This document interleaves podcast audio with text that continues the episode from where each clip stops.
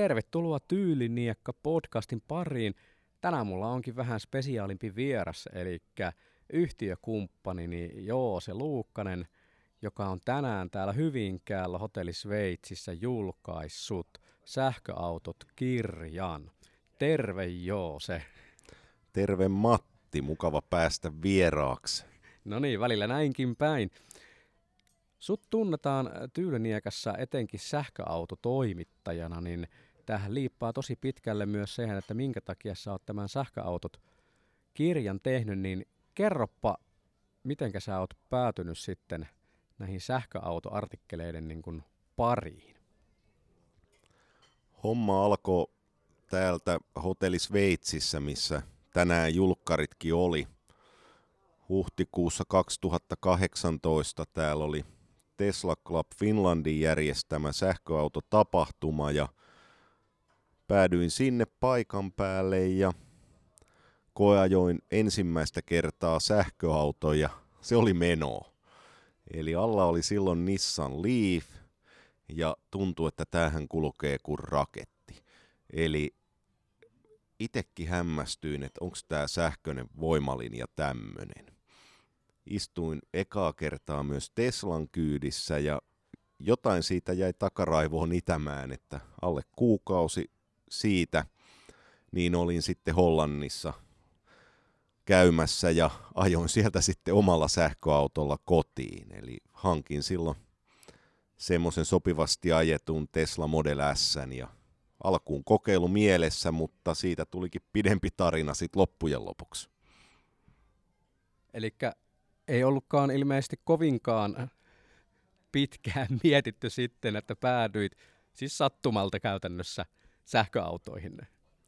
No kyllä näin voi, näin voi sanoa, että varmaan mitä silloin oli aika monella semmoinen tietty skeptisyys sähköautoilua kohtaan, että voiko nämä nyt olla näin hyviä, mitä sanotaan ja kaikki nämä Esson huhut, mitä edelleen kiertää, niin tuli joku semmoinen uteliaisuus ja mä kun on aina tehokkaista autoista tykännyt, niin kyllä se sähköauton voima oli se, mikä ensimmäisenä siinä puhutteli.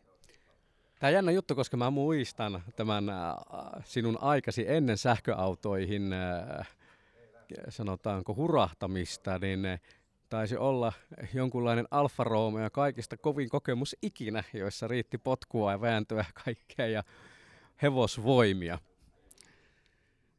Joo, siinä oli silloin Alfan 166 edelleen erittäin kaunis auto. Se oli pikkasen piristetty ja mukava ajaa. Toinen auto, mikä silloin, silloin siinä oli pihapiirissä, niin Audi A6 V8 bensamoottorilla ja kyllähän jälkiviisaana voi sanoa, että kyllähän ne oli aika kalliita autoja pitää loppujen lopuksi, vaikka niillä, ne oli kivoja silloin kun ne toimi. Joo. Tästä päästään muuten, sainkin heti jo pari niin lankaa kiinni tuossa, eli tuntuu, että tämä sähköautokeskustelu, mennään hetken päästä siinä nyt kirjassa, niin on mennyt tämmöiseen niin kuin tekniseen vääntämiseen, mutta kyllä ainakin mitä kun on näitä kaikkia sähköautoilijoita, jotka ovat ainakin äänessä sinä mukaan lukien, niin ei se ole pelkästään se tekniikka tai säästö, vaan siellä tulee aika vahvasti tulee se välitön vaste nilkan, nilkan ja auton suorituskyvyn välillä, eli se on niin kuin hauskaa, hauskoja ajettavia, että ne on niin kuin, jos tykkää vauhdista ja että pen, pää menee penkkiin, niin kuinka paljon sulle merkkaa oikeasti se suorituskyky, joka tuntuu vaan hyvältä ja on niin kuin hauska ajaa, versus sitten se järkisyyt, mitä oot sitten purkanut tuohon kirjaan? No kyllä se, autohan valitaan, sanotaan mitä sanotaan, niin aina se on tunteella tehdään se päätös. Ja kyllä itsellä siihen vaikuttaa se nilkan suoristuminen, että koko ajan on suunta ollut kohti tehokkaampia autoja, vaikka lompakossa tekeekin kipeätä. Että mikä mut sitten Teslassa yllätti oli se, että mullahan on oikeasti niin kuin rahaa ajaa tällä. Eli se suuri hevosvoimamäärä ei tarkoittanut sitä, että nyt joka kuukausi auto viedään vähintäänkin tonnihuoltoon, vaan sillä oikeasti pystyy, pystyy ihan arkiajotkin ajaa, ajaa rauhallisesti. Mutta kyllä siinä vaikuttava tekijä on, että, että vaikka puhutaan tavallisesta perheautosta, niin se Nissan Leaf jo säväytti. Et siinä, siinä, siinäkin, että sä painat kaasun pohjaa ja sen jälkeen meno jatkuu selkä kiinni penkin selkänojassa niin sakkonopeuksiin asti. Se no, tuntuu hyvältä. No niin, eli Nissanillakin voi päästä tällaiseen tuntemukseen. Kyllä, ehdottomasti, ehdottomasti. Joo, mennään sitten tuohon vähän siihen tekniseen puoleen, eli tässä juuri kun vietettiin näitä julkkareita tässä hetki sitten, niin siellä korostui tosi paljon se, että toi gappi tavallaan myös matka-ajossa polttomoottoriautot versus sähköauto, niin se alkaa olla ihan ääritapauksia lukuun ottamatta, että pitää ajaa niin kuin yhdellä vedolla Hangosta Utsioelle, niin alkaa olla niin kuin merkityksetön myös äh, niin kuin tavallaan matkan nopea, eli kokonaisajan suhteen. Joo, enää ei ole siinä tilanteessa, että sitä autoa täytyisi ehdon tahdon odottaa, vaan uudella sähköautolla, kun ajaa pidempää matkaa, niin se lataustauko tarvitaan varttitunti. Riippuu tietysti nopeudesta, onko se 200 vai 2,5 vai 300 kilometrin välein. Mutta mä sanoisin, että suurin osa ihmisistä haluaisi joka tapauksessa pitää jonkinlaista taukoa, hakea kahvia, käydä vessassa, syödä jotain aina muutaman tunnin ajon jälkeen. Ja siinä sitten tosiaan ihan hyvin jo täyttyy ja kyllähän aika monet joka tapauksessa, vaikka tankkiin olisi, niin puolimatkan kroovassa tankataan, ettei tarvi olla heti niin kuin teitä tiukkaa loppupäässä.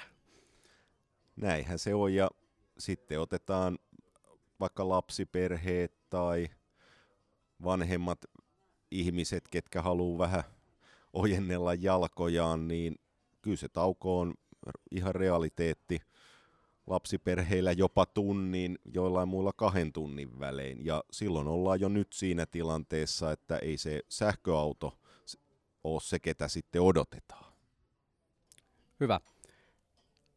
Kun mietitään nyt tätä, että jos niin kun, tämmöisiä tietynlaisia myyttejä, sä sanoit, sanoit tuossa, että tämä kirjan niin kun yksi tarkoitus oli olla vähän niin kuin tällainen myytin murtaja, eli puretaan tällaisia uskomuksia, jotka perustuu johonkin – ei välttämättä niin kuin tutkittuun tietoon tai edes niin kuin omakohtaisiin kokemuksiin, niin mitkä on sun mielestä tämmöinen kolme niin kuin merkittävintä myyttiä, joka hidastaa tavallaan ihmisiä vaihtamasta sähköautoon tai kokeilemasta, että olisiko se sähköautoilu sitten omaan käyttöön sopiva? Niitä myyttejä olisi kymmeniä listattavaksi. Et kyllähän se yleisin on on just se lataamisen hankaluus. Eli mitä ei ymmärrä ennen kuin sähköautoa kokeilee, että se tosiaan oikein itselle valittu sähköauto, sillä sen kanssa toimitaan niin, että illalla kun tullaan kotiin, laitetaan auto lataukseen ja aamulla on akku täys. Eli ei tarvii ikinä käydä erikseen lataamassa. Et se oikeasti sähköauto, se helpottaa sitä arkea aivan älyttömästi.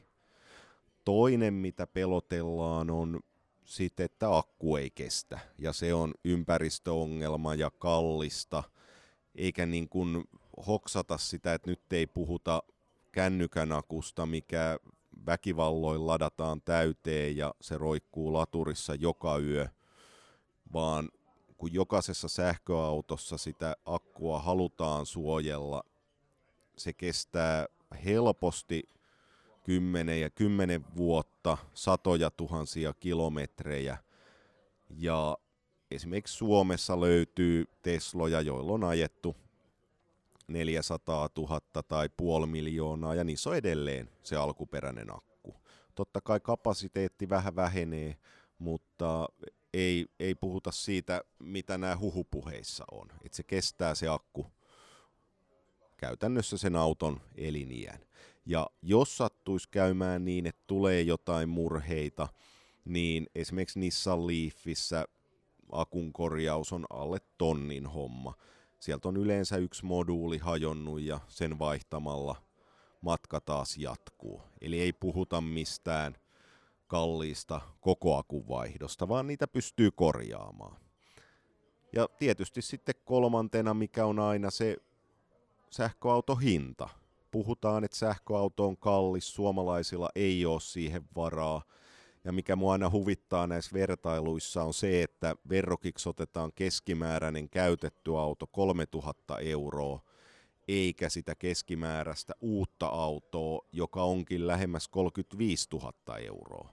Kaikki autot ostetaan ensin uutena, sen jälkeen ne jatkaa sitten käytettyjen autojen kierrokselle ja kuitenkin uuden polttomoottoriauton ja uuden sähköauton hinnassa ei ole enää, puhutaan ihan muutamien tonnien eroista. Ja sitten kun ruvetaan ottaa huomioon niitä käyttökuluja, niin jos viikoittainen 100 euron tankkaus vaihtuu 20 sähkölaskuun, niin ei tarvi kauaa ajaa, kun se uusi sähköauto onkin merkittävästi edullisempi vaihtoehto. Kyllä, aika vakuuttavasti ilman välihengityksiä vedit tuossa. hyvät, hyvät perustelut. Tämä on jännä juttu, hyvä kun toit itse esille, kun yleensä sitten aina niin kuin kommenttikentissä, kun aina jos tulee tämmöinen sähköautoilua – puolustava puheenvuoro, kirjoitus, niin siellä otetaan juuri huomioon sitten, että eihän tämä mun autolla tällä 20 vuotta vanha Toyota, kun makso maksoi 350 euroa kun osti ja ei tähän tarvi, voi kaikki huollot tehdä itse, mutta tästä päästään tavallaan myös siihen ajomukavuuteen, siihen segmenttiin, segmenttiin tuossa, niin tuntuu vähän, että tämä sähköautokeskustelussa se yksi tämmöinen yksipuolistava ongelma on se, että ihmisillä edelleenkin se on päässä vaan se, että se sähköauto on yhtä kuin Tesla. Eikä ajatella, että kun nythän alkaa entistä enemmän tulla myös perinteisemmiltä valmistajilta, ja on ollut sitten hyvin tällaisia hyvin sähköautomaisia hybridejä tuossa, niin näet sä, että tänä päivänä, että onko se toi Tesla, vaikka se on niin kuin raivannut markkinat, niin se on tietyllä tavalla voi olla vähän niin kuin ehkä tähän kansanautoluokkaan sähköistymiseen olla myös hieman niin kuin asettaa haasteita. Aika monihan sanoo, että sähköauton haluaa, mutta ei halua Teslaa. Ja sen takiahan on hyvä, että tulee vaihtoehtoja. Eikä se ole niin yksioikosta sitten joku tykkää vaikka siitä Teslan minimalistisesta käyttöliittymästä ja joku toinen haluaa sitten käyttää niitä perinteisiä nappeja. Kaikille on tällä hetkellä tilaa ja niitä uusia malleja, niitä on tulossa melkein kaikilta merkeiltä. Et esimerkiksi nyt Volkkari on ottanut ID3 tosi hyvän loikan. Taisi olla ykkösenä viime kuun sähköautorekisteröintitilastoissa. Ja se on hyvä, että tulee näitä vaihtoehtoja. Kaikki ei, kaikki ei tykkää samanlaisesta autosta.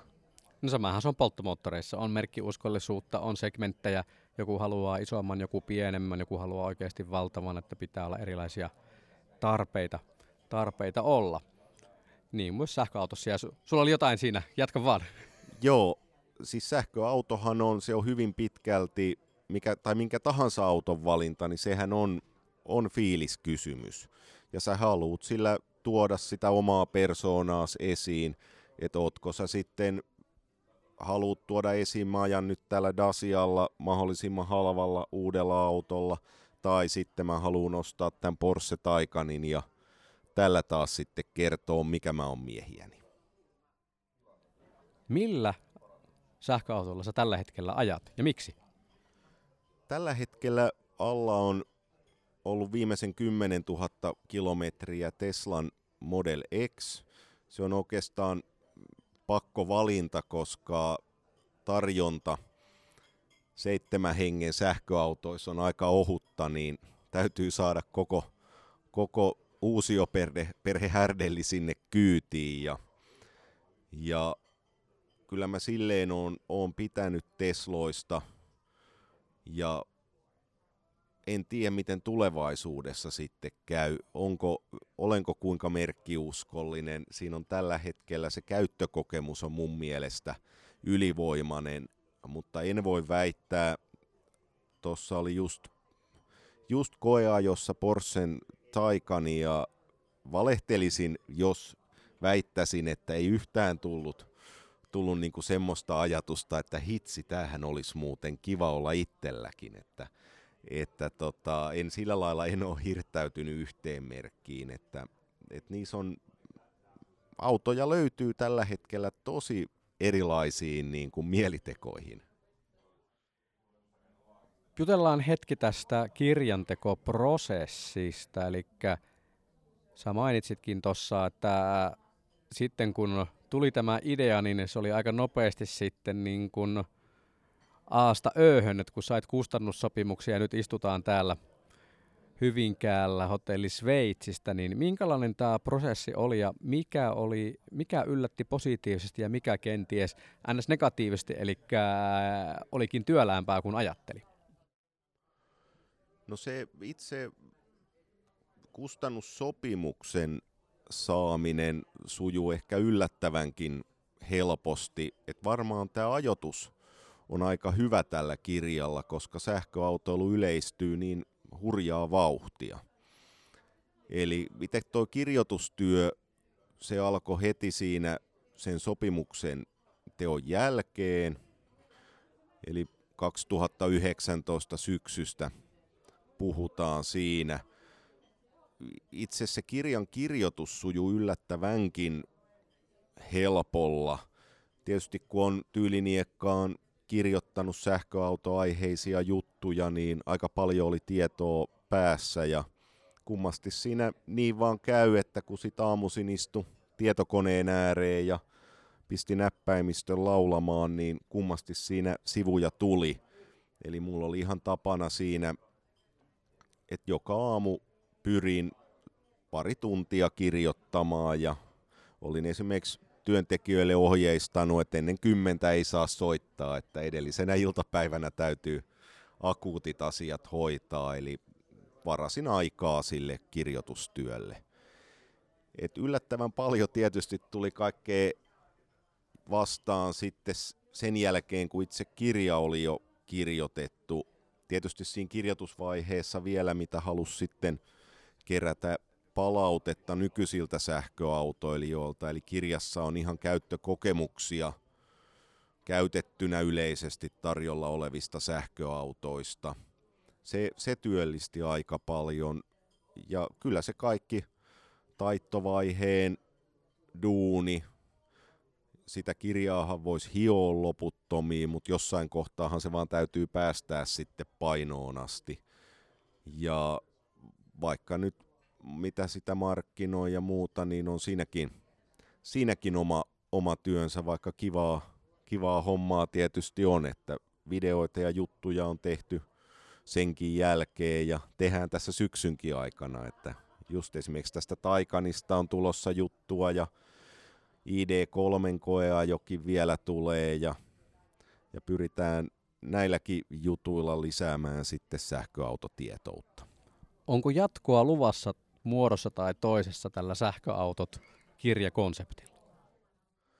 No, joka tapauksessa kirja varmasti vaatii jonkunlaisen päivityksen lähivuosien aikana, vaikka tämä on pyritty pitämään semmosena, että tässä on semmoista pysyvämpää tietoa sähköautoilusta, eikä mennä niinkään detaljitasolle tai nopeasti muuttuviin asioihin, niin kyllä silti kirja ainakin päivitetään. On tuossa takaraivossa jotain aihioita kenties seuraavillekin kirjoille, mutta nyt hengähdetään hetki. Kenelle tämä kirja on ensisijaisesti tarkoitettu?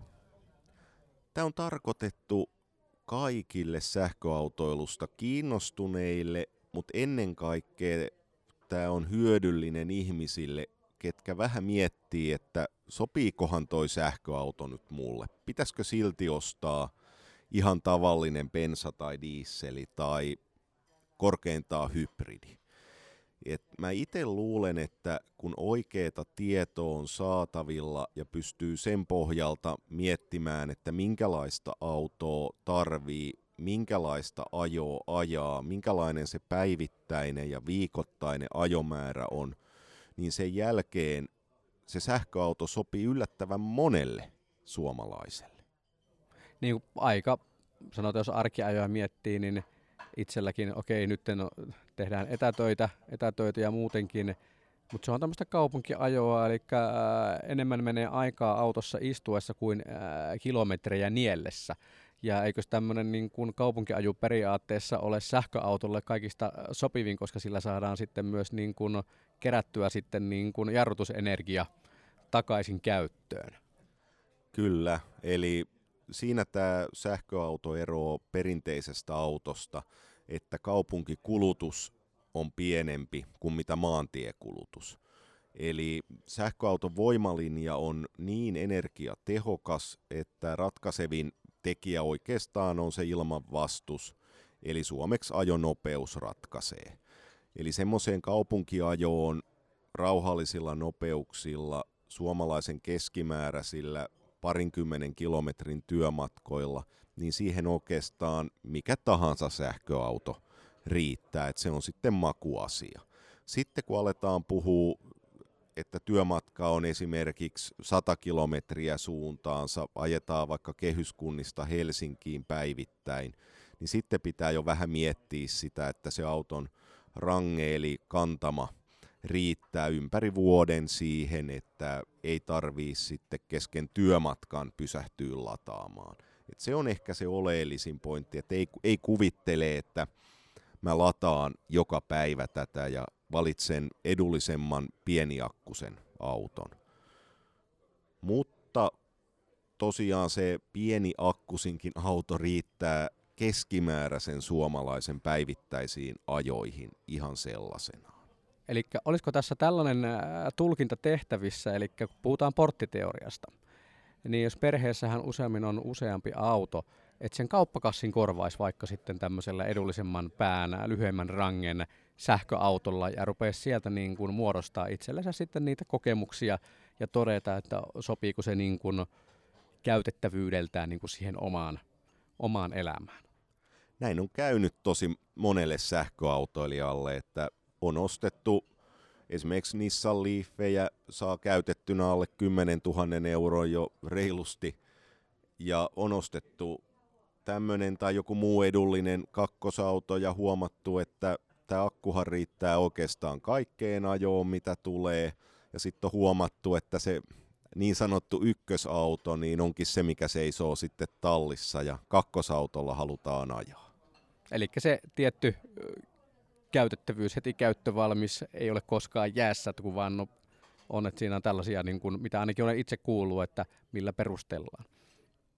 Kyllä, että just se käyttömukavuus, että se sähköinen voimalinja on niin mukava etenkin kaupunkiajossa. Ja tämä mitä mainittit, niin onhan se luksusta, että itsekään ei tarvii, kun eteisessä puet kenkiä jalkaa ja napsautat kännykästä sitten autoon lämmö päälle, niin siellä on lämmin penkki odottamassa ja ei tarvi sisätilan lämpärin edes huutaa tuntitolkulla ensin ja sitä käydä tolpassa ajastamassa, vaan kaikki onnistuu monissa autoissa jo kännykällä, niin se, se jos mikä on sitä arkipäivän mukavuutta. Ja kumotaanko tässä vielä yksi myytti, eli sähköauton soveliaisuus Suomen talvi, talvisissa olosuhteissa? No se pitää yllättävän sitkeästi pintaansa se, että sähköauto ei sovellu talveen, vaikka onhan se totta, että sähköauto on kaikkein mukavin talviauto. Eli vaikka olisi kuinka paljon pakkasta, niin se lähtee nöyrästi liikkeelle, sen saa etukäteen lämmitettyä, ja tietysti kun se on latauksessa kiinni, niin se menee suoraan verkkovirralla lämpiä, että siihen ei tarvitse sitten akkua käyttää että vaikka olisi kuinka kova pakkanen, niin vaikka se sähköauto on taivasalla, niin kymmenessä minuutissa sieltä saa lasit kirkkaiksi ja on mukava lähteä liikenteeseen. Sähköautoissa on poikkeuksetta niin voimakkaat lämmityslaitteet ja ne autot vielä, missä on ilmalämpöpumppu, niin niissä edes se kulutus ei talvella nouse hirveästi. Ja myös talvella siihen, mikä vaikuttaa, että kun ajonopeudet laskee kesään nähden, niin melkein yhtä pitkälle pääsee, varsinkin täällä eteläisessä Suomessa, missä ei niin hurjan kovia talvia tunnu tuleva. Loppuun vielä tässä tällainen mielipidekysymys, tai mitenkä sinä suhtaudut, eli ilmainen sähkö. Kun tässähän on it, se, mikä itteeni oikeasti niin kuin ihmetyttää, että sähköauton ostaneet niin kuin valittavat sitä, että sähköstä pitää maksaa, maksaa kun menee vaikka jonnekin äh, kauppaan muualle kuin omalla kotonaan, kun ei se kotonakaan kuitenkaan ihan ilmaista ole, ja sitten perustellaan, että sillä sähkö, sähköllä kulkeminen on edullista, mutta sitten on oikeasti tämmöinen jännä ristiriita siitä, että siitä valitetaan, miten kallista on uh, ostaa sitä sähköä tai miksi sitä pitää ylipäätänsä maksaa, tai että Tesla-kuljettajat saa niin kuin ilmaista sähköä, vaikka korjaus on väärässä, niin he ovat kyllä maksaneet silloin, kun sitä tarjottiin, niin he ovat maksaneet auton hinnassa kyllä sähköt aika pitkälle eteenpäin ilmanen lataus jaksaa kyllä puhuttaa, vaikka todellisuudessa sen vaikutus on loppujen lopuksi aika pieni. Eli jos ei nyt ihan mahottomia määriä ajan, niin esimerkiksi nämä mainitut Teslan ilmaiset Supercharger-lataukset, niin ei ne, ei ne siinä ratkaisevassa asemassa ole. Itse olin onnellisessa asemassa silloin, kun ostin, ostin Teslan, niin ei se ostopäätökseen vaikuttanut, mutta huomasin, että todella monen vakioreitin varrella oli sitten näitä latureita. Itelle sillä oli iso vaikutus, mutta sitten taas nykyisessä tilanteessa niin ei niitä niin usein tule käytettyä. Et jos sitä nyt joutuu maksamaan sitten sen sanotaan suunnilleen 5 euroa per 100 kilometriä, niin eihän se mahoton kustannus ole. Ainakaan jos vertaa siihen, että mitä se sitten maksaisi, kun saman tehosta bensaa tai diisseliä kävisi tankkaamassa. Et kotona, jos saa kotona ladaten se sähkö maksaa 2 euroa per 100 kilometriä, niin onko se vitosen pikalataus sitten niin paljon kalliimpi? Ei minusta. Hyvä. Tähän on hyvä, hyvä päättää tuossa. Kerropas vielä loppuun, mistä kirjaa voi ostaa, mitä se maksaa, jos haluaa kenties vielä itsellensä sitten äh, tietokirjailijan äh, saatteen äh, nimmarin, niin kuinka tämä on mahdollista? Sähköautokirja.fi osoitteesta löytyy lisätietoa kirjasta ja siellä on myös verkkokauppa, josta voi kirjan tilata. Voitaisiin tässä kohtaa vielä laittaa sinne pieni alennuskoodi, eli käyttämällä koodia tyyliniekka, niin otetaan pikkasen pois. Tietysti löytyy kaikista muistakin hyvin varustelluista kirjakaupoista, ja jos ei löydy, niin kannattaa sitten pyytää tilaamaan. Et kirja on nyt, nyt just julkaistu ja pitäisi olla ensimmäistä painosta vielä jäljellä. Ja sen verran täytyy mainita, että tähän on nyt ihan ehdoton isänpäivä ja joululahja, että nyt kannattaa hoitaa se asia kerrankin ajoissa kuntoon, niin ei tarvi aatonaattona sitten kirjakaupasta hakea ei oota. Ja paljonko tämän kirjan äh, hinta olikaan? Suositushinta on 30 pinnassa. Eli varsin edullinen äh, tietokirja. tietokirja vaikka sinne pukin konttiin. Juuri näin. Hyvä. Hei, kiitos Joose tosi paljon. Onnea tuoreelle tietokirjailijalle. Ja Joose juttujahan voi lukea nyt ja jatkossakin Tyyliniekana. Tyyliniekan verkkosivulta tyyliniekan.fi kautta sahkoautot. Sieltä löytyy iso tukku Joosen tekemiä matkakertomuksia, etenkin joita on oikeasti todella kivaa lukea, koska sopivasti kieliposkessa että ei ole, ei ole sanotaanko, että että sanotaan noissa kirjoitustöissä, että pelaa niin sanotusti virkamieskiekkoa? Joo, täytyy olla. Mä oon semmoinen vähän luonteeltaan muutenkin rennompi ja elämä on mukavampaa kuin jota liian vakavasti. Hyvä. Kiitoksia jos oikein paljon. Kiitos Matti.